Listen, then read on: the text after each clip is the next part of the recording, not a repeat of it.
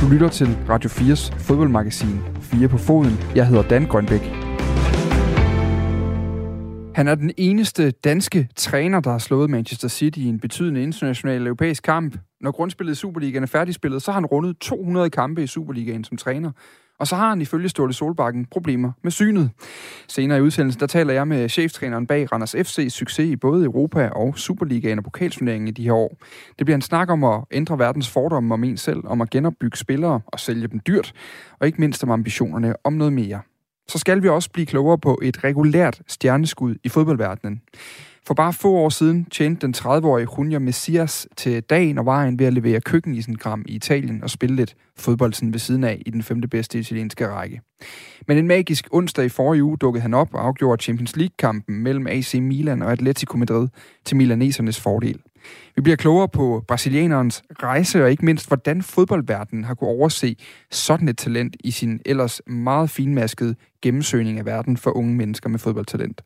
Sidst men ikke mindst, så jagter vi også et interview om den øh, dufriske nyhed om, at Glenn Riddersholm er blevet ansat som øh, ansvarlig træner for øh, førsteholdet i belgiske Genk, og det er altså kun få uger efter, han egentlig blev ansat som assistenttræner i klubben.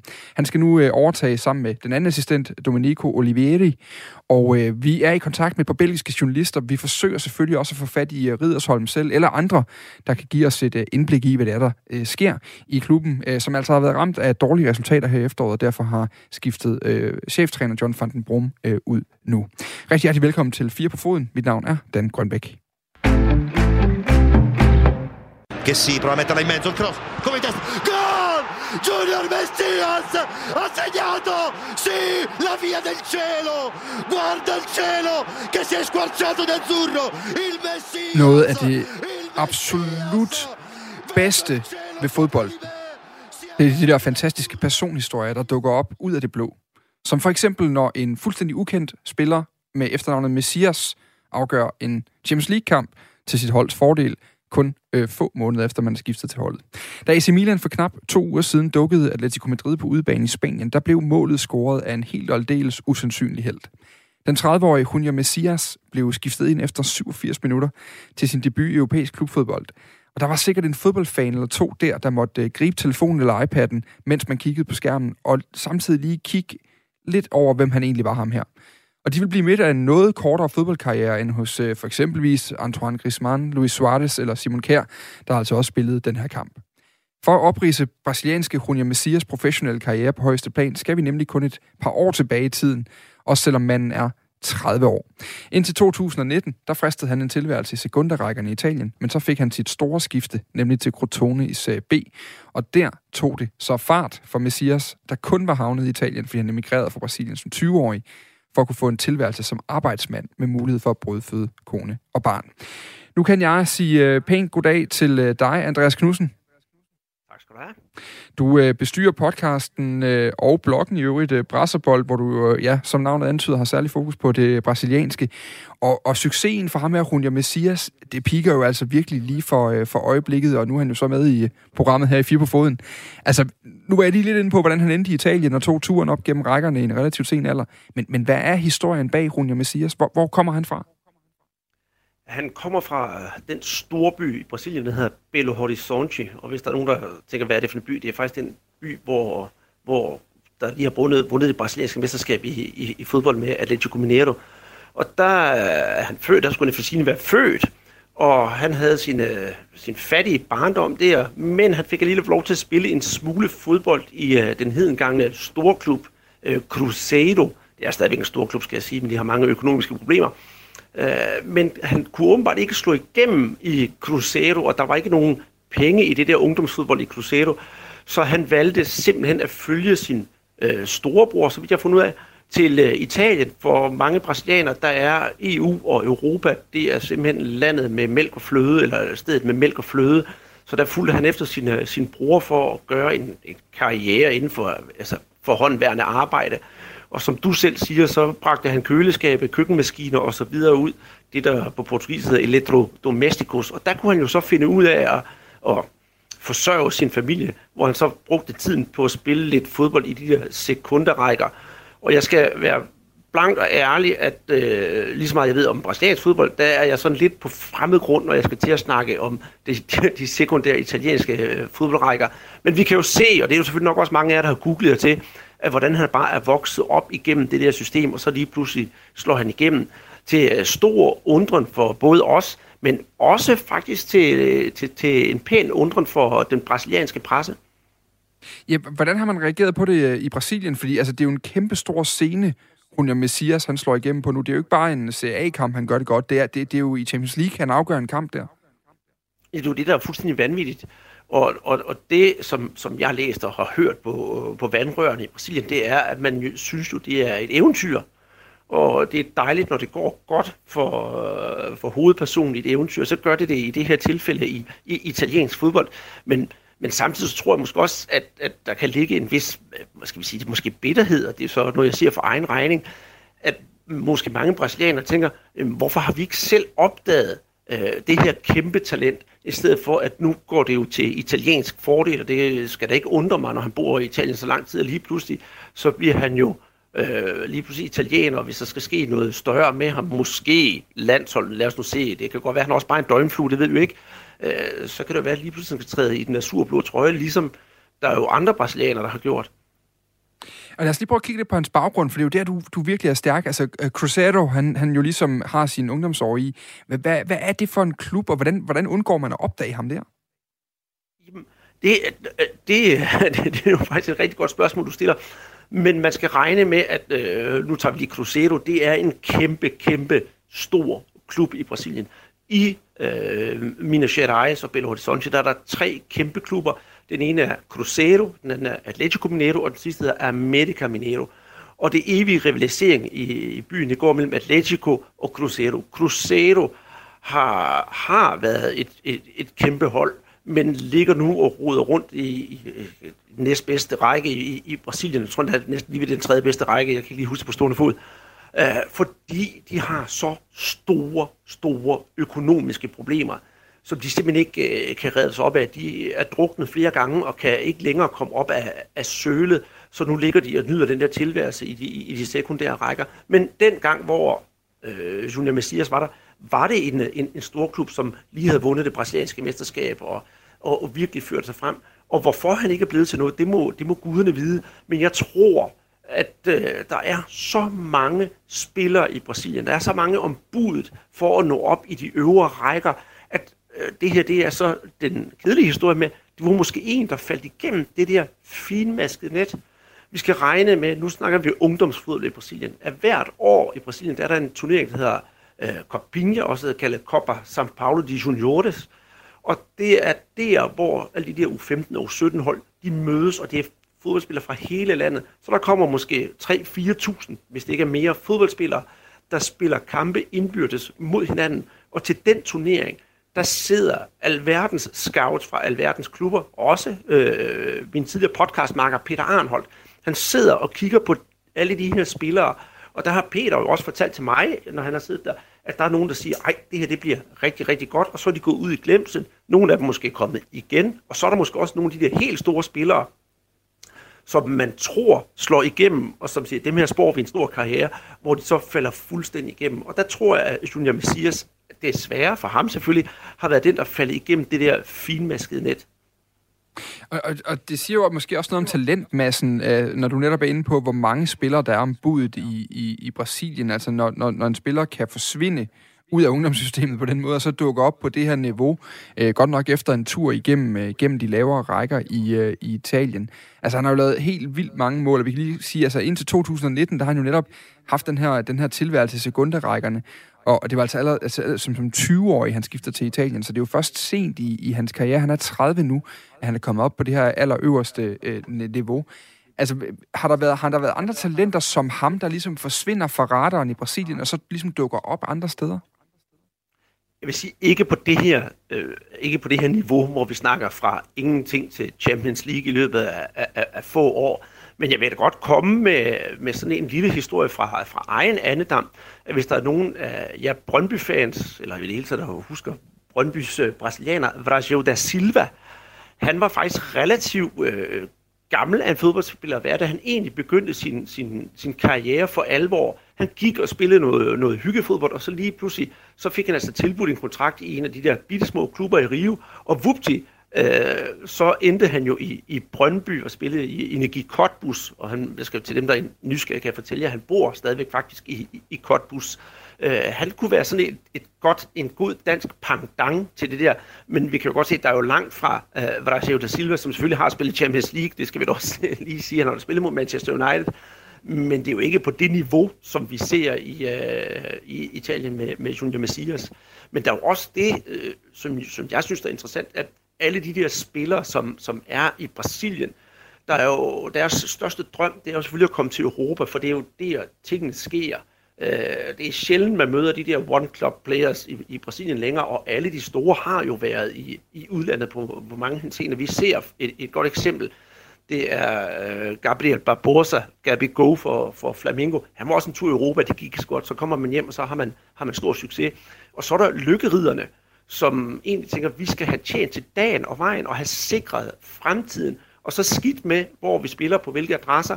Og der synes jeg, et strygende eksempel på det, det er Oscar, tidligere brasiliansk landsholdsspiller, og spillet i Chelsea. Han smuttede til Kina, og da han blev spurgt hvorfor, så siger han, at det er jo simpelthen fordi, jeg bare vil tjene penge mm. og sørge for at sikre øh, mit eget liv og min families liv. Så mange brasilianere har jo også sådan forskellige pejlinger over, hvor de vil hen med deres karriere, men langt de fleste, de vil selvfølgelig gerne spille øh, Champions League og være med oppe, hvor det sker sammen med Messi og Ronaldo og Suarez.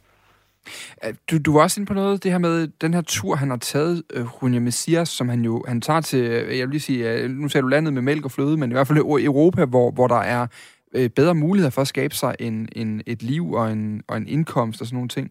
Altså er det en almen ting for, for brasilianere at tage den tur, hvis man har svært ved at få det til at hænge sammen i hjemlandet? Ja, det, det synes jeg. Øh, man, man, man ser mange, der tager til især Portugal. Det, det er jo klart, der må brasilianerne selvfølgelig, der må de selvfølgelig gerne være. Der taler man jo sproget, og Portugal er indgangsporten til, til, til EU. Der er også mange, der rejser til USA, fordi de mener, at der kan man jo få en, en, en bedre tilværelse. Og det er jo også det, man skal, man, man, man skal tænke på, øh, at, at du kommer fra måske ingenting, og så tror man, at alt er bedre på den anden side af andedammen, og det er det måske ikke nødvendigvis, det er, men, men den, øh, den ting er der for, for mange brasilianere. Når jeg har været dernede mange gange, så tror folk, altså, de tror simpelthen, at Danmark det er, er det mest lykkelige, og det er det bedste sted at være i hele verden. Og så når man siger, at vi har også sådan og sådan og sådan, det har mange brasilianere svært ved at forstå, fordi øh, mange brasilianere, som sagt, lever på gaden, har ikke gode kår, og, og, og man prøver og så gøre det bedste for at komme videre i livet. Mm. Og nu når du også snakker om de der spillere, som kommer fra ingenting og så er blevet til noget, der har jeg faktisk også et, et andet rigtig godt eksempel, synes jeg selv. Og der skal vi altså grave lidt i den øh, brasilianske samvittighed, for der har vi en spiller, der hedder Ronaldo Angelin, og der er nok ikke så mange af jer, der kender ham i, i, i Danmark. Han gik op og spillede fodbold i uh, Fortaleza. Han er for øvrigt en rigtig, rigtig god ven af Bechara, der spillede i OB. Og der spillede Fortaleza, undskyld, Ceará, øh, der ligger i byen Fortaleza, der spillede han i deres øh, klub, som var lå i tredje eller fjerde bedste række, og vupti, så røg han efter en 80-90 kampe for den klub til Flamengo, hvor han var med til at vinde øh, mesterskab for Flamengo, var med til at spille Copa Libertadores osv. så videre, og fik gjort sig en karriere. Han for eksempel er også bare vendt tilbage til de kår, han kommer fra, og det, det, det er også en, en, en god historie, hvad sådan, nogle, hvad sådan nogle mennesker angår. Og så tror jeg også, at der er mange op fra især det nordøstlige Brasilien, som jo er en del fattigere, som vil gøre alt for at prøve lykken. Måske i det sydlige Brasilien, hvor hos de, nu snakker fodboldklubber, ikke også, de, øh, øh, de store klubber i syd, men hvis man kan få chancen for at komme til Europa, så er enhver drøm jo øh, altså gået i opfyldelse. Og det ser vi jo selvfølgelig også med nogle af de spillere.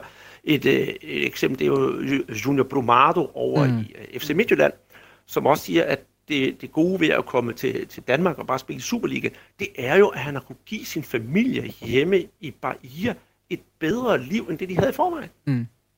Vi kan lige prøve at høre et, et, et, et lille bud, bid her fra, fra Junior Messias øh, selv, hvor han, hvor han siger nogle, nogle ord om sin karriere indtil videre, Andreas Knudsen. Perché quando sei in eccellenza pensi di fare fatica in Serie D, quando sì. sei in Serie D pensi di fare fatica in Serie C e quindi quella è stata la mia forza. Sì. Det er en del af den der forfærdelige tendens på klubbernes øh, egne YouTube-profiler, hvor der er kommet en eller anden øh, åndssvag bølge med, at man skal sidde i en bil og snakke sammen, og det er jo håbløst for os radioværter, der gerne vil bruge en bid af de interviews en gang imellem, for det kan være svært at høre, hvad der bliver sagt. Men det er fra et interview, han har givet til øh, AC Milans egen YouTube-kanal, øh, faktisk mens han som sagt sidder i bilen og kører til træning ud til, til Milanello, øh, træningsanlægget i Milan. Og, øh, og her siger Runja Messias, at han, han selv synes, han er nået så langt, som han er ved at tro på, på sig selv. Øh, det kommer ikke nogen vejen, hvis du spiller i Serie D, og frygter, at du kommer til at få det svært i Serie C, øh, og så videre i Italien. Og så fortæller han i øvrigt også, at da han var ung, fik han at vide af sin tante, at hun havde bedt for ham, og at han en dag ville blive professionel fodboldspiller i, i Europa. Andreas Knudsen, lige til allersidst her nu, fordi man hører jo tit noget lignende i det her, ikke? Altså sådan brasilianske fodboldspillere, der takker Gud, og vi kan alle sammen huske Kakas ikoniske øh, I belong to Jesus trøje, som han viste frem, da han vandt Champions League med netop AC Milan øh, tilbage i 2007, mener jeg det var. Det får mig lidt til at tænke på, sådan det her med tro og, øh, tro og håb. Øh, hvor, meget, hvor meget fylder det for, for brasilianske fodboldspillere? Det, for nogen fylder det enormt meget. Virkelig meget.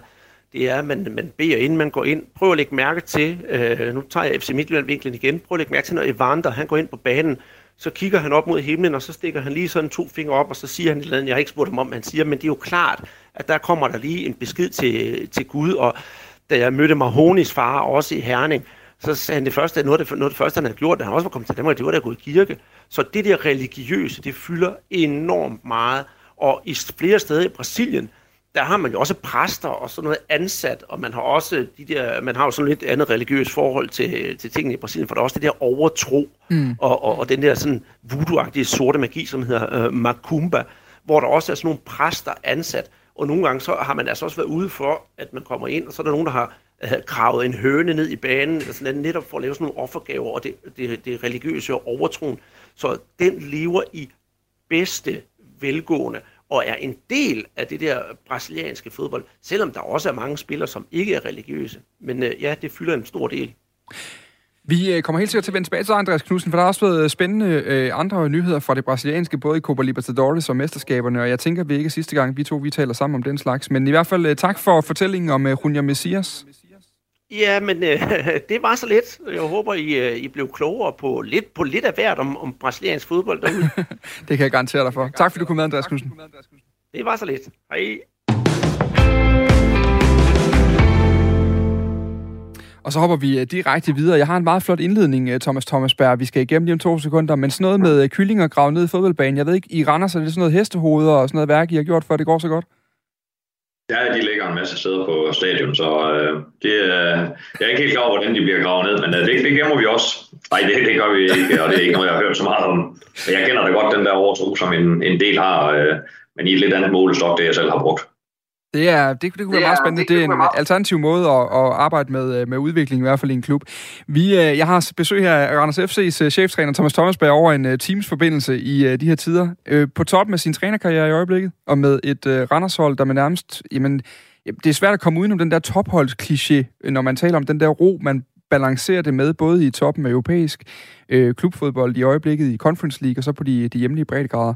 Med øjeblikket succes i Randers, der er bygget op over de sidste tre sæsoner, der er Thomas Berg blevet nomineret til efterårets træner i Superligaen af Discovery, og bør vel øh, egentlig nævnes som en af de mest markante danske trænere i øjeblikket, på trods af, at vi ikke nødvendigvis er vant til at sætte dig i den kategori. Og så øh, lige et ordentligt pænt goddag, Thomas Thomasberg.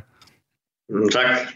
Jeg kunne egentlig godt tænke mig, inden vi lige går i gang med at snakke om dig, Øh, vi har lige fået nyheden om, at Glenn Riddersholm er blevet ansat i Genk nu, og det tænker jeg faktisk også drager en parallel til noget af det, vi skal snakke om lidt senere nu.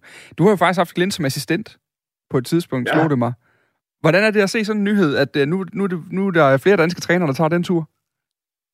Jamen, jeg synes jo generelt, så det er dejligt for dansk fodbold, at der er nogle trænere, der har nogle topjobs rundt omkring i Europa. Det er vel en uh, anerkendelse af den måde uh, og den udvikling, tiden er med unge mennesker, hvor fodboldspillere selvfølgelig er iblandt uh, nogle af de vigtige produkter, synes vi i hvert fald selv. Øh, og det, det viser jo, at øh, danskerne de ligesom kan forholde sig til det og videreudvikle dem og sørge for at skabe nogle resultater. Så øh, jeg tror og, og håber på, at, at den udvikling, vi ser nu, det er en, der kan fortsætte, fordi det er selvfølgelig positivt for, for især danske fodboldtrænere, at man, man kan komme til udlandet og også præstere det, fordi det har, har været lidt en, en mangelvare her i en, i en del år.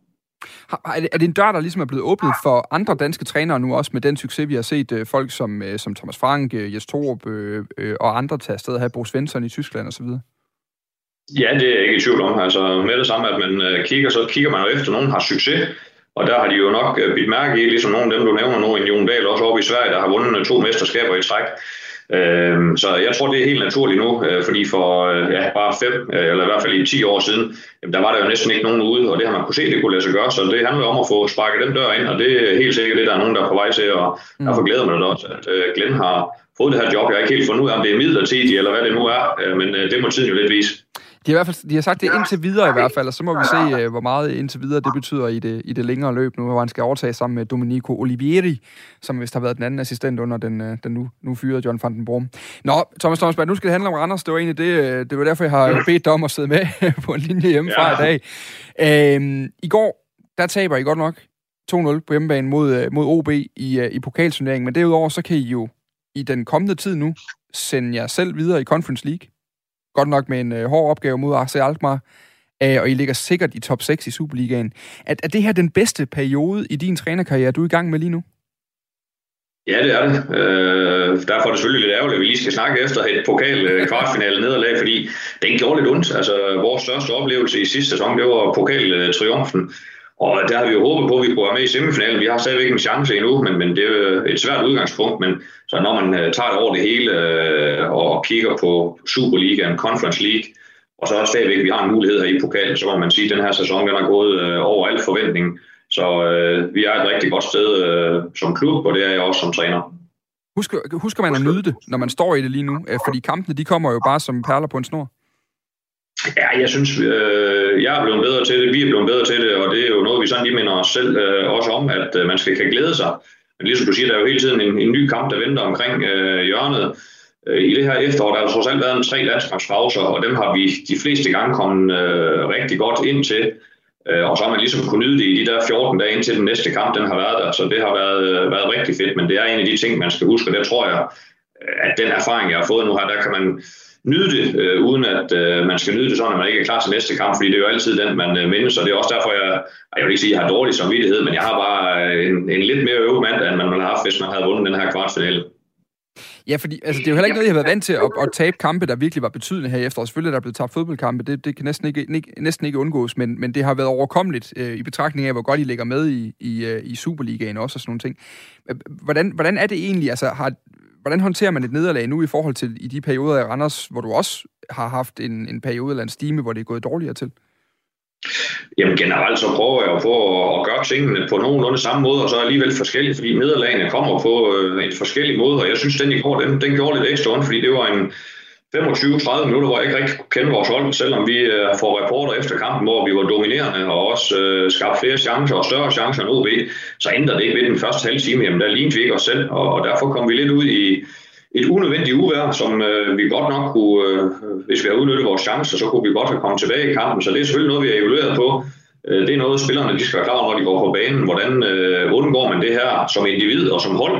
Og der så jeg ikke rigtig i går øh, nogen, der, der gjorde nok for, at det kunne være undgået. Så jeg synes, det var en af de nederlag, som, øh, som irriterede mig lidt, øh, fordi det er ikke den her måde, vi vil tabe kampe på. Der synes jeg, der er lidt forskel. Øh, vi har tabt et par kampe her i efteråret mod Midtjylland. Vi tabte egentlig også i Brøndby i, i den sidste Superliga-kamp, og det var sådan nogle nederlag, hvor jeg mere siger, at det var det nogle øh, andre ting end den her klassiske Øh, nu siger jeg lidt mangel på parathed, øh, skråstrej, øh, viden omkring, hvordan er det, man gerne vil se ud, når man tager, tager fodboldkampe. Der er altid noget, man skal komme ind i kampen, og det, det manglede i går fra især de første 25-30 minutter.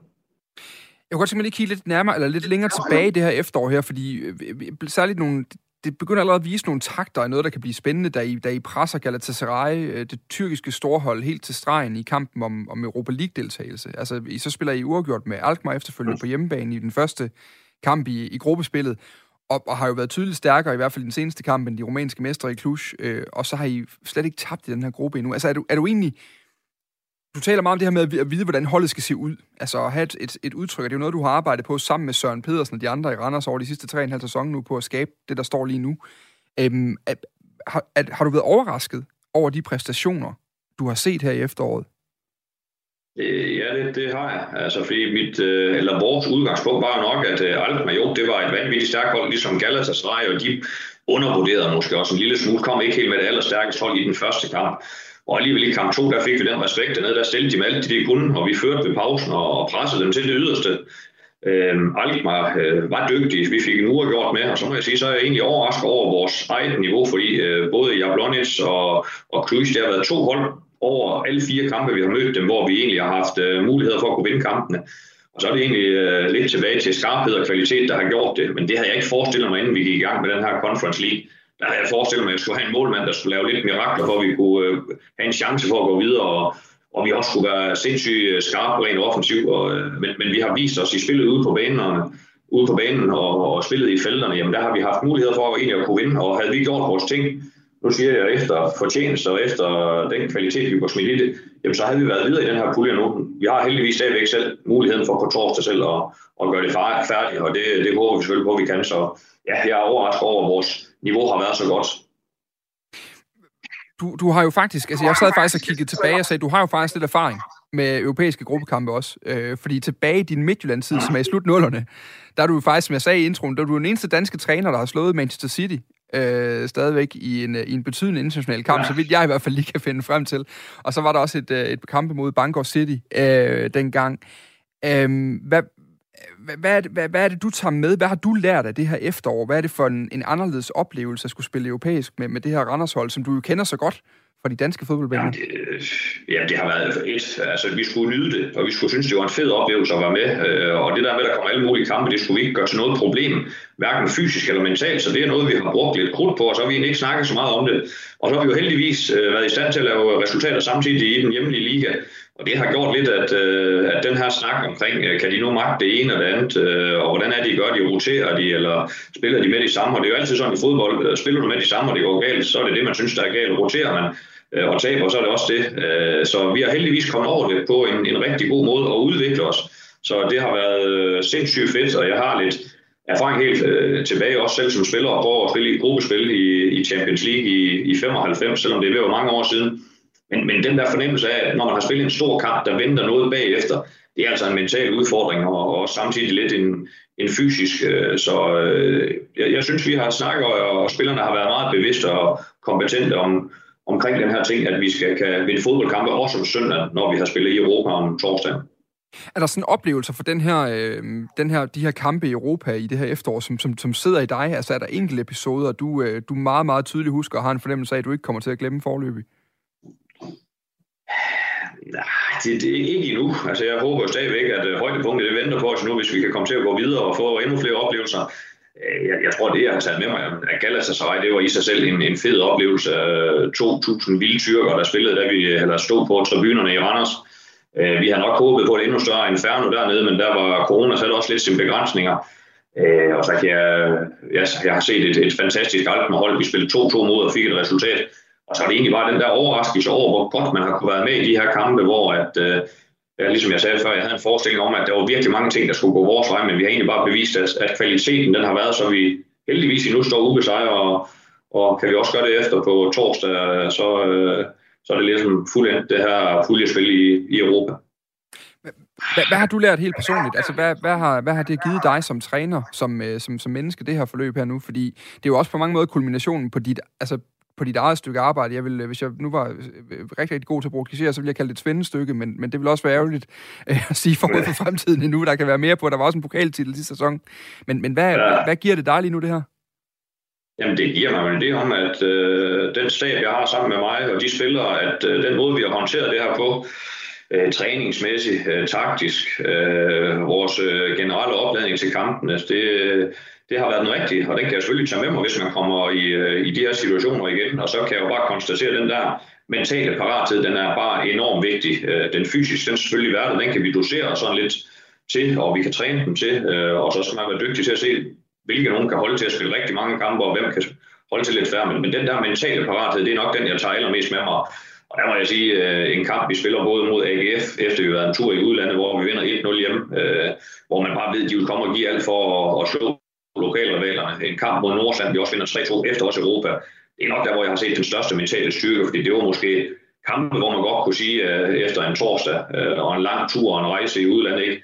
det var måske der, hvor man godt lige kunne forvente eller frygte, at der lige var nogle procenter, der faldt fra. Så den der mentale parathed, den ved jeg i hvert fald, den er enormt vigtig at, at tage med sig, øh, både som træner og som, øh, som spiller. Jeg læste et interview med din anfører, Erik Marksen, i, øh, på DR, øh, i forbindelse med den seneste kamp, øh, øh, Europakamp, hvor han, hvor han fortalte lidt om, hvordan det var at være Randers-spiller og skulle ud og have de her store oplevelser. Der sagde han også noget med, at nogle gange kan vi godt blive lidt undervurderet i den her del af landet. Der er ikke så meget opmærksomhed altid, og det er ikke altid, at der er så meget alarm om, om det, vi går og laver. Er der, er der også en stemning af at skulle bevise sig selv? Altså skulle, at skulle, uh, skulle vise de andre, at, øh, at, at det, det her det, det, det er heller ikke for meget for Randers FC? Øh, ja, det vil man jo altid gerne, men jeg synes nu ikke, vi sådan bliver undervurderet i den. Altså, der er jo nogle øh, naturlige klubber, som tiltrækker sig lidt mere opmærksomhed, øh, både på grund af historie og faciliteter og hvad man nu har. Og der har, synes jeg egentlig, vi er kommet lidt ud af de der grå mus, som vi blev kaldt, og, og, og vi har fået den kredit med den her pokaltitel, men også måden, vi har, har spillet på. Så øh, det synes jeg rent faktisk, at øh, den kredit, den, den er vi heldigvis ved at, at have optjent ved folk, og, og folk anerkender det her store stykke arbejde, så vi har egentlig bare lagt på, fordi det var egentlig en bevidst øh, strategi, vi lavede for et par år siden, hvor vi egentlig synes, vi, vi var bare puttet i en fast kasse omkring øh, spillestilen og måden, vi gjorde det på, og det var lidt kedeligt, når Randers spillede, og, og sådan en gang betonfodbold, hvor de bare øh, hyrede den frem, og så var de dygtige til at tage, tage dueller og nærkampe. Uh, der synes jeg, vi er kommet over i en anden kasse, det er, det er jeg glad for, fordi det er også det, jeg konstaterer. Jeg ser et, et hold med mange profiler og, med en attraktiv øh, spillestil øh, i forhold til, til det, og så vil jeg jo stadigvæk sige, øh, jeg vil altid være træner for et hold, der skal prøve på at vinde på de præmisser, man nu har, men, men vi har heldigvis fået trykket hen over, at vi synes, at, øh, at der er også nogle af de parametre, som vi også heldigvis er blevet anerkendt for nu. Det er jo sjovt der, fordi det, det taler jo ind i mange af jeres indtryk om Randers. Sådan det klassiske. Hvis man vækkede folk, fodboldfans i Danmark midt om natten og bad dem om at beskrive Randers, så ville det nok være noget med smæk på i nærkampene og nogle lange bolde og noget power og, ja. og noget værk, ikke? Har det, er, er det, det har været bevidst? Jeg også stadigvæk. Og, og du kan også godt, jeg kan da sætte en plade på en halv time, hvor jeg kan fortælle, jeg kan også uh, vågne op om natten, så kan jeg også fortælle folks måske jeg fordomme omkring, hvordan Anders har været uh, i forhold til, til det. Men sådan er det ikke mere? Nej, heldigvis, øh, og vi har også fået den anerkendelse, den er vi, øh, den er vi glade for, men, men det handler om stadigvæk hver eneste uge. Det handler om, hvordan kan du vinde dine fodboldkampe, så det er ikke sådan, jeg tænker, at den her romantik, der er omkring fodbolden, at der er nogen, der spiller den på en mere rigtig eller forkert måde end, end andre. Men jeg tror, alle prøver på at, at gøre sig selv attraktiv. Øh, og en vigtig ting i fodbold, det er selvfølgelig at vinde fodboldkampe, fordi det er jo også sådan, du, du overlever både som træner og som spiller og som klub. Vi skal tilbage til øh, din egen øh, trænerkarriere, fordi der, øh, der er også nogle spændende udviklinger der. Jeg synes, vi skal ind omkring øh, Thomas Thomasberg, men, men vi skal også lidt omkring det hold, du overtog, fordi jeg havde for øh, nogle måneder siden fornøjelsen af Søren Pedersen i studiet, som jo er direktør i, i Randers, som fortalte lidt om, om det her genopbygningsprojekt, det jo lidt var, da, man overtog, øh, da han overtog klubben øh, på det tidspunkt, og skulle have styr på både det øh, kommercielle og på, eller forretningsdelen, og så også på det sportslige igen efter, øh, skal vi sige, nogle turbulente år i, i Kronjylland øh, der, før. Du er jo også en del af det projekt, og var en af de første ansættelser, han vidste, han skulle have lavet, øh, sagde, sagde Søren til mig på det tidspunkt. Og sammenligner man det hold, du overtog med, med det hold, der nu spiller Conference League og ligger sikkert i top 6, så er der jo, hvad jeg lige se, øh, sådan otte genganger, og flere af de bærende spillere er jo de samme som dengang, som en Patrick Karlgren, en Erik Marksen, en Frederik Lauenborg har en stor rolle, en øh, Marvin Ego og en, og en Mikkel Kallesø. De er sådan stadig i nogle, i nogle ret centrale roller. Har, har de spillere hele tiden haft niveau til det, I leverer nu, eller, eller er, det en, er, det en, er det også en, en, en voksende øh, trup, vi ser? Jeg er ikke i tvivl om, at nogle af dem, du nævner, de er, de er vokset med, med tiden også i Anders, og selvfølgelig øh, selvtillid øh, gør også noget ved, ved folk, og, og troen på, at man, man kan det. Øh, men der er nogen i en Lavnborg, en Kaldesø, som har været med. Øh, de, øh, de har været unge spillere til at starte med, og det er de egentlig også stadigvæk. Øh, men, men der er nogen, der har flyttet sig rigtig meget. Så handler det om, hvordan sætter man hele tiden, nu siger et, et, en ekstra brik ind i dit puslespil, der synes, der, eller der gør, at du kan rykke dig Øh, vi har bygget et, et, et sikkert fundament op, øh, fordi det var en af, af grundstenene i, i klubben, at man skulle sikre, nu siger jeg i grov træk, Superliga-overlevelser. Det, det gjorde man øh, på en måde sådan, at, at de point de i hvert fald var sikre. Øh, Søren var jo med også det halvår før, øh, jeg trådte til øh, som assistenttræner under Rasmus Bertelsen, øh, og det var det helt rigtige sten, de øh, startede med at smide på det her øh, nye fundament, øh, og det har vi så stille og roligt bygget videre på, og måske også lavet nogle skridt, som vi heller ikke selv havde forestillet os i forhold til måden at gøre det på, både i, i forhold til, hvordan vi har valgt trup, øh, og også hvordan vi et eller andet sted har, har tur sådan og begive os lidt ud på et nyt territorium. Men jeg synes hele tiden, vi har gjort os det på, på sikker grund, øh, og så kan jeg jo godt lide stadigvæk, at vi er et hold, der stadigvæk takler meget, og stadigvæk øh, er et hold, der kan presse. Øh, så jeg synes ikke, vi har lagt dyderne fra os, også selvom det er en midtbane, der nogle gange består af en øh, kan hente en, øh, en Lasse Berg og en Vito. Øh, så Øh, der er masser af fodbold i dem også, men de skal altså også stadigvæk takle for at være på, på vores hold. Det stinker jo ikke af old school Randers med de tre, vel? nej, det, det gør det ikke. Øh, og det gør heller ikke noget, men som jeg siger, når man kigger i, i satsene på nogle af de andre parametre, hvor vi synes, vi skal være stærke, og det var rent faktisk noget af det, jeg var lidt efter den for i går, fordi at det handler også om, at, at man vil forsvare, fordi det er jo den øh, første base for, at du også selv kan få fat i bolden. Og det skal man ikke tro alle sammen omkring gør. Øh, en gør det, øh, og det, øh, de her tre spillere, du, øh, vi sådan lige har nævnt, og jeg kan også tage en Mathias Greve, øh, vi har også fået en, øh, en piercing og en, en i forsvar, som er nu siger, endnu mere spillende typer, men de er altså stadigvæk højt på de der statistikker, og det er noget af det, vi vægter højt, og det bliver en af de ting, hvis det skulle ske, det håber jeg ikke, at vi taber for mange kampe, så er det selvfølgelig lidt øh, back to basic i forhold til, til de elementer, for de skal være på plads, hvis du skal kan vinde, øh, vinde fodboldkampe. Så selvom holdet har rykket sig, og du også har rykket dig som træner øh, i forhold til at tage nogle nye elementer ind, så, så, så er fundamentet af, af dybest set stadig det samme, som det var, da du overtog på en eller anden måde? Altså det fundament med, hvordan vi gerne vil øh, forsvare, og de, øh, de måder, vi nu gør det på, de er grundlæggende nogle af de samme. At vi så lige pludselig har kunne præstere noget på bolden og turde have den lidt mere, og måske også sikre den mere i nogle, øh, nogle faser af spillet, det, det er jo kun fordi, det er dygtige spillere, vi har på banen, der, der magter det. Og så har vi jo hele tiden også sagt, at det der sammenhold og omklædningsrum, som glæder mig hver gang, vi får spillere ind, der, der er glade for at komme til Randers og gerne vil være der. Det gør bare, når man står ude på banen, og tingene gør lidt ondt, så vil man øh, give lidt mere for hinanden, og det skal vi også øh, blive ved med at, at bevare, fordi det er der absolut point i. Noget af det, man også lægger mærke til, det er, nu var jeg lidt omkring de spillere, der har været der hele tiden, men, men i denne sæson, der er der jo blandt profilerne også spillere som netop en Lasberg Jonsen, en Vito Mistrati, øh, Erik Marksen er jo også, han godt nok gammel i går efterhånden, men også lidt et eksempel på det samme. Altså det er spillere, som enten er plukket fra et, fra et lavere niveau, eller fra, hvad kan vi sige, udkanten af en trup på samme niveau øh, hvor, hvor de var før. Man kunne vel også i princippet nævne spillere som Alhaji Kamara og, og så salgene øh, i Mathias Greve og Emil Ries, hvor du også inde på, da vi talte sammen den anden dag. Hvad, hvad er det, I gør ved spillerne i Randers, øh, som, som, som, som lykkes i enten de her præstationer, I ser, eller i de her salg? Jamen, øh, lige når de kommer, så får de sådan en trylledrik, og den virker hver gang.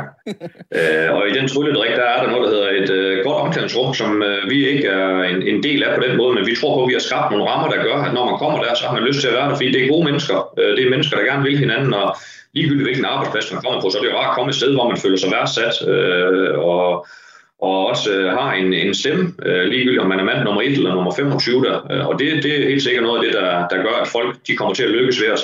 Og så tror vi selvfølgelig på den måde, vi nu øh, giver dem tro og selvtillid. Øh, selvfølgelig er det stadigvæk en konkurrencesituation, sådan er det også ved, øh, ved os, men, men vi tror på, at vi giver dem nogle rammer, som gør, at de kan komme til at, at præstere. Øh, men, men mest af alt, så, så tror jeg på den der glæde øh, ved at være et sted, hvor man har lyst til at være. Det er noget af det, der driver værket, og så kan man få store kvaliteter frem ved, ved mange spillere, og det, det er det, jeg synes, vi gør ved os. Så vi får presset, nu siger alle de procenter ud, vi kan af, af spillerne, og så er vi heldigvis over de her år rykker os, så den hylde, der nu med en Stephen O'Day, har købt, øh, den økonomi, den havde vi simpelthen ikke til rådighed for et øh, år siden eller to. Og det er jo så kommet via de her andre spillere, der udvikler sig, og samtidig vi har fået lidt flere penge med øh, pokaltitler nu Conference League. Plus vi har solgt spillere, altså du nævnte det selv, en Emil Ries, øh, som øh, kom hjem fra, fra England, og vi nu har fået sendt tilbage. Solgt for mange millioner. En Rømer, vi hentede i OB, øh, og en Greve, vi hentede der. Og også spillere, der er blevet solgt her inden for den, øh, det seneste år, 10, øh, eller seneste år. Og det gør selvfølgelig, at, at de muligheder for de næste, øh, at dem kan vi hente på en endnu højere hylde og, og, og med endnu bedre færdigheder. Det er meget sådan det her med økonomien, fordi nu oh, O'Day, der var der snakket om en transferpris på omkring 5 millioner kroner, øh, og det er jo sådan lidt, hvad der lige er ude i medierne. Men, men altså, hvor meget sælger I spillere for nu? Altså, er det, er det rekordsalg, I laver, når I skyder de her spillere af i de her år? Øh, hvor, hvor mange millioner der taler om, Thomas Damsberg? Øh, jamen, altså, der er tale om rigtig mange millioner, og det gør også, at øh, klubben, øh, og det er jo ikke nogen øh, hemmelighed, altså klubben skal sælge for 6-7 millioner, det har vi skulle over de sidste mange år for at få vores øh, økonomi til at gå i nul. Øh, og det er de her spillere også blevet solgt for, og uden jeg sådan øh, skal røbe lige nøjagtigt, hvad der er for tal, så har det også været nævnt, at Emil Ries blev også skudt afsted for et tocifret millionbeløb, øh, hvor at, øh, at Røm og, og Greves var lidt mindre, ikke? men vi har inden for det sidste års tid, der har vi allerede solgt for i hvert fald en 2-3 års øh, hvor man skulle sælge for, for de her 7-8 millioner om året, for at tingene kunne køre rundt. Mm. Og det gør også, hvis man selv for endnu mere, jamen, så er der også mulighed for at kan købe ind. Øh, fodboldverdenen den er sådan indrettet i dag, at øh, du kan hurtigt få brugt dine penge, hvis du, øh, hvis du vil. Øh, og du kan også hurtigt få dem brugt på noget forkert, så vi, vi værner rigtig meget også omkring, at, at vi skal pleje rigtigt, og heller ikke bare øh, bruge penge, øh, også selvom vi nu er, er kommet til lidt flere penge øh, i forhold til det. Du, øh, du, øh, du siger det her med, at man skal have folk til at være glade jeg, jeg bilder mig jo ind, at øh, hvis jeg ringer rundt til de forskellige Superliga-klubber og spørger dem ind til, hvordan de får folk til at lykkes, så siger vi skal selvfølgelig have en trup, hvor folk er glade, og hvor de kan lide hinanden, og et godt omklædningsrum og sådan noget. Det er jo også en af de her blivende klichéer, som jeg, jeg lige ved at tro, man brugte den allerede dengang, du selv spillede midtbane op i, op i OB, Thomas Thomasberg. Altså, hvad er det konkret, du gør der som træner? Fordi du slår mig som sådan en, en, en, en lidt hård, en lidt kontant type, når du er omkring fodboldbanen. Hvordan, hvordan skaber man det omklædningsrum? Er det også noget, du har skulle lære dig? Øh, ja, noget af det tror jeg sådan, det er går igennem, og så ser man lidt, hvad der virker øh, i forhold til øh, og stadigvæk bevare sig selv i forhold til det. Så der er ikke nogen hemmelighed. Jamen, øh, jeg er rent faktisk generelt en smilende øh, type, og en, der på den jyske måde har min egen humor, så det er måske sådan lidt sarkastisk, og den bruger jeg selvfølgelig også over for spilleren, så der er plads til et, øh, et smil, der er plads til, at vi kan have det sjovt. Og så ved de jo godt stadigvæk et, at det selvfølgelig er mig, der, der bestemmer, når det kommer til det, men, men, men egentlig sagen en, en god snak med folk, så de føler sig hjemme, og, og man føler, man, øh, man kan snakke øh, og have den der respekt over for hinanden. Så øh, den, den tror jeg bare, den er vigtig, og, og ja, der er der nok mange, der siger det. Jeg, jeg kan i hvert fald bare konstatere, at vi har ikke spillere, der gerne vil flygte fra os, øh, og spillere, der hver eneste gang de siger det, jamen, så vil de rigtig gerne være der, og det er altså ikke noget, vi, vi tvinger dem til at sige. Øhm, jeg kunne ikke godt tænke fordi I hentede jo sådan en til Mathias Greve, han hentede i OB, så blomstrer han i Randers, bliver solgt til Brøndby. Øh, en, en god historie. Øh, en, en, der er flere andre af samme typer, end Emil Ries lykkes heller ikke helt, kommer tilbage til Randers, kommer så afsted øh, på en rigtig, rigtig fin måde, og gør det godt i Preston i, i England nu. Der er også andre eksempler på de her spillere, som, som nu lykkes i Randers. En Lasse Berg Jonsen, der også er blevet en stor profil i Superligaen øh, lige pludselig. Er det blevet dyrere for dig at gå på, øh, gå på hugst i en, øh, i en anden Superliga-trup, når du kigger på mand nummer 14, 15, 16 stykker og tænker, der kunne godt være et eller andet der? Ja, nu har vi jo ikke helt prøvet det så mange gange, øh, og derfor har vi også endt et par gange nu på nogle øh, udlændinge, som vi har måttet hente. En Lasse Berg, en Vincent Donovo, vi har hentet en Steven O'Day, øh, har vi jo hentet i udlandske øh, klubber. Vi tog en Chipling hjem fra, fra Holland, som vi godt nok kendte sig. Øh, jeg tror da helt sikkert, at de andre danske klubber, hvis det er i hvert fald nogen, de har på kontrakt, så tror jeg da lige når, at Randers de ringer nu, så tror jeg lige, de tænker sig om en ekstra gang, og måske lige skruer prisen lidt, fordi selvom de egentlig har kommet af med nogle spillere, de måske ikke helt troede på, så er det selvfølgelig aldrig rart at sidde og se nogen lykkes rigtig godt i, i andre klubber, hvor man egentlig tænker lidt, jamen hvorfor har vi ikke selv kunne lykkes med dem? Og det er jo en gang imellem noget med, med spillestil, og hvordan man selvfølgelig også øh, gør tingene. Øh, så jeg tror da umiddelbart, du har ret i, at øh, jeg tror i hvert fald ikke, det bliver billigere for os, hvis vi går ud og spørger på nogle af de andres nummer 14 til nummer 16-17 stykker, eller 20, hvad de nu er.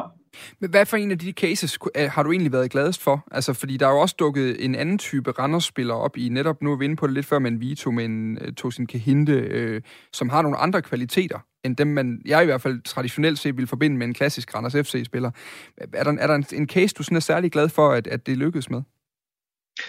Nej, så jeg er jo glad for rigtig mange af de cases, og du kan jo heldigvis selv nævne en masse, altså fordi det har været nogen, som måske, for man kunne sige, de der klassiske randers det er, det er måske ikke dem, man sådan lige forbinder med de spillere, så har vi heldigvis fået det mix til at passe sammen, så vi, øh, vi holder fast i os øh, selv. Der, der er ikke nogen hemmeligheder, den har vi også brugt mange gange i historien. Altså Mathias Greve var selvfølgelig et, et eksempel på, at vi henter en spiller, der er i udkanten af en, et OB-trup, og gør ham til en, øh, en rigtig stor profil for os i de halvanden år, han er ved os, og så sælger ham til, øh, til Brøndby.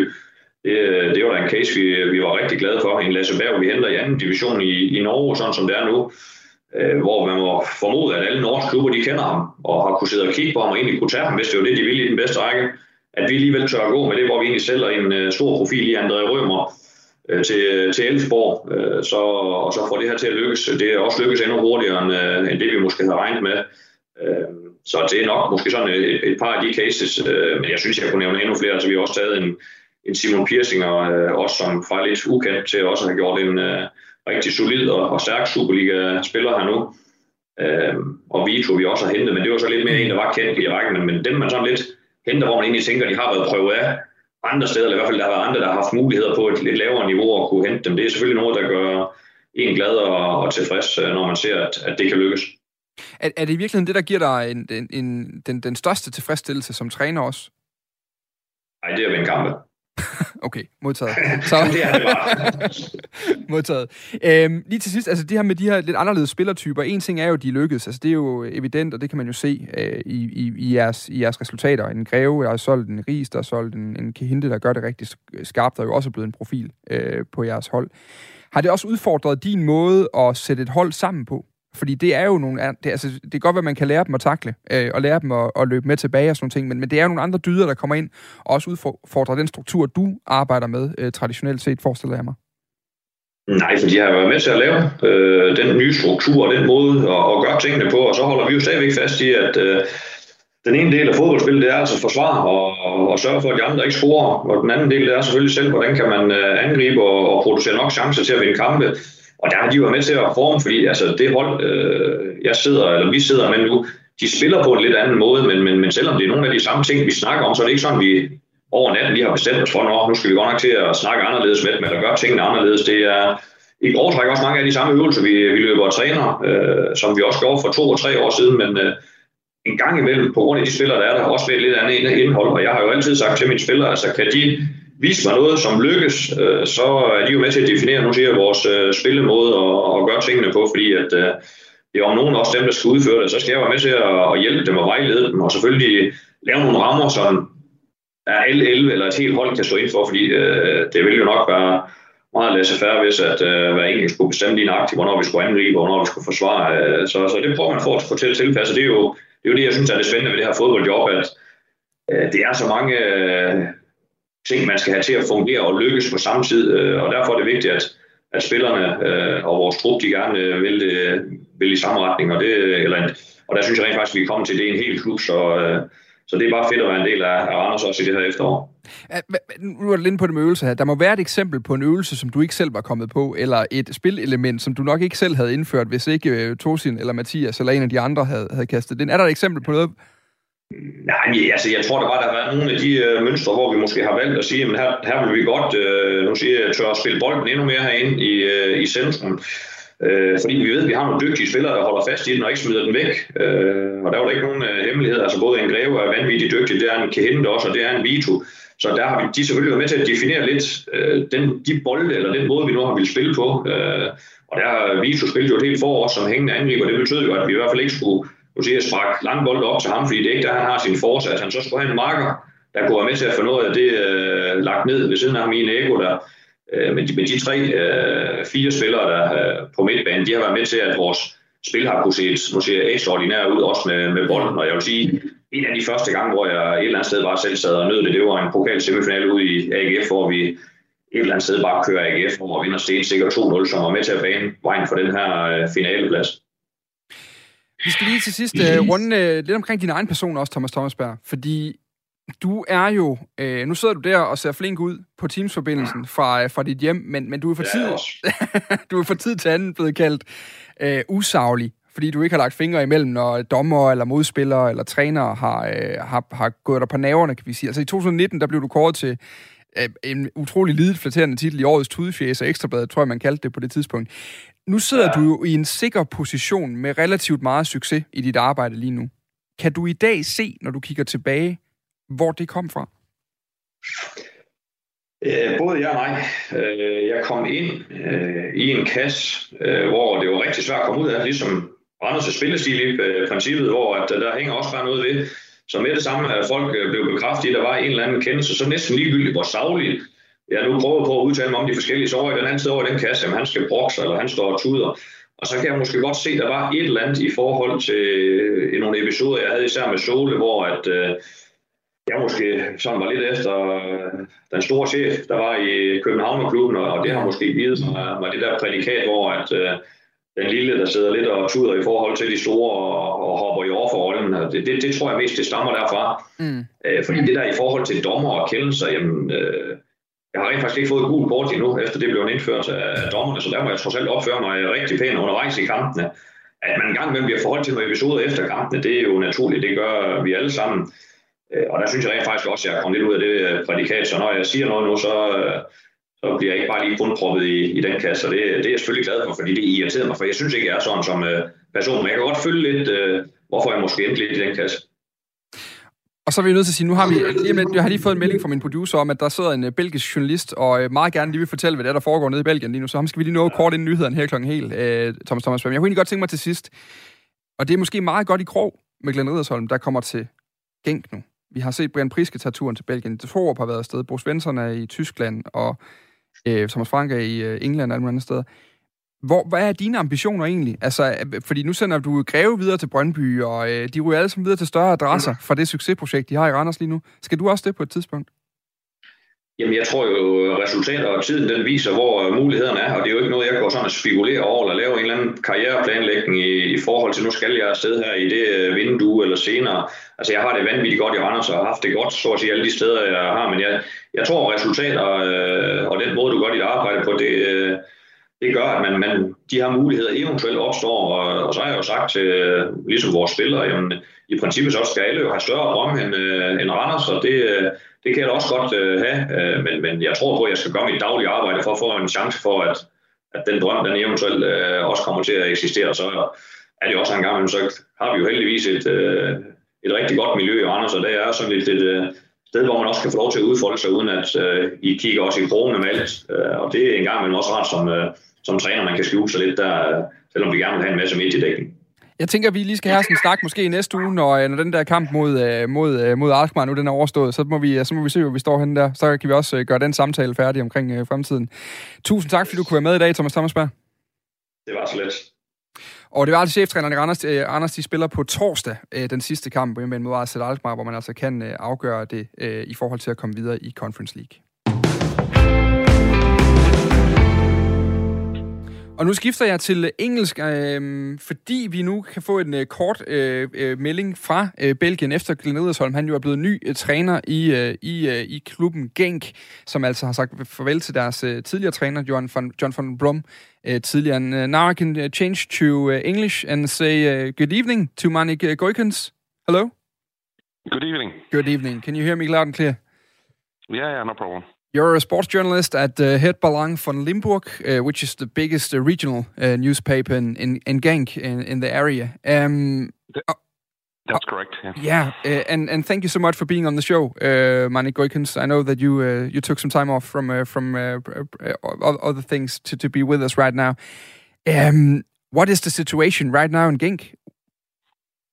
Um, yeah, the situation is that uh, the coach John van der Brom is sacked. Um, just um, yeah, I think about an hour ago. Um, but yeah, it was a little bit uh, inevitable um, because yeah, the, the, the results are too bad. And yesterday they played a, another good game. They just draw one, drew one one against KV Mechelen, and the final 25 minutes they played 11 against 10. It's the 4th mm. time this season that they couldn't win with 11 against 10. And uh, yeah, the club leaders they lacked a little bit of um, um, yeah of, of, of total uh, commitment um, to win the game and that's why um, they sacked uh, Van den Brom uh, today. Uh, they kept him a long time because he had a very good um, season last year. Genk became second, were almost champion, yeah. um, and they won the cup after a very difficult period um, where they also just had uh, five points out of 27 um, with Van den Brom, but he he turned things around. Um, so that's why they were very patient also this season. But uh, clearly now um, the ambitions are a lot bigger than, than the eight players than they're uh, now, so they sacked him.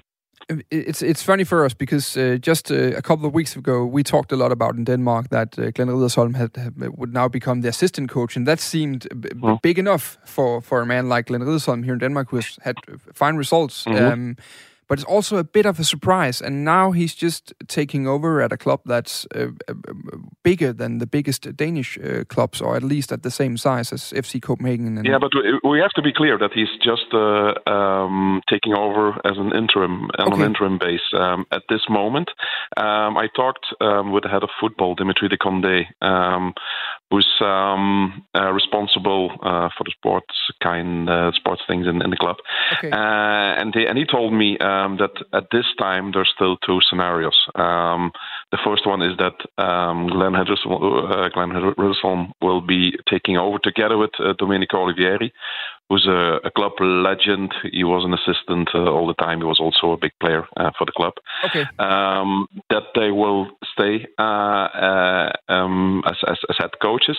But there's also a second scenario that they're just doing the interim right now, and that they will be returning as assistants, and then there will be a new head coach. Um, but uh, for the moment, they will do the job, and they will have to do the job certainly on Thursday uh, when Gang plays against Rapid Wien. Um, a very very important uh, game in the Europa League. And just uh, last bit, and we we've only got like thirty seconds before before before there's news on this on this channel. But mm-hmm. um, How much do you know about Glenn Ederson at this point? Is he still a, a very unknown person in, in Genk? Yeah, yeah, he's still an unknown person because he perfectly did his job as a, as an assistant coach. He wasn't mm. um, he wasn't in the news. He wasn't talking. He was just working uh, in the background, and and so now we're uh, yeah we we will hear him talk uh, for the first time. I think it will be on Wednesday, uh, one day before the Europa League game against Rapid Wien, and okay. Uh, we will see what uh, what he will tell us. Well, um, yeah, excited to see what's going on in, in, in Genk, and we'll uh, follow up here from Denmark. But thank you so much for being on the show, Manik Goikens. Yeah, no problem. Altså, bye bye. bye. Uh, journalist på Hartbelang fra Limburg, der er den uh, største regionale avis i uh, Genk. Og på den måde fik du lige en kort opdatering derfra også. Klokken, den er 18.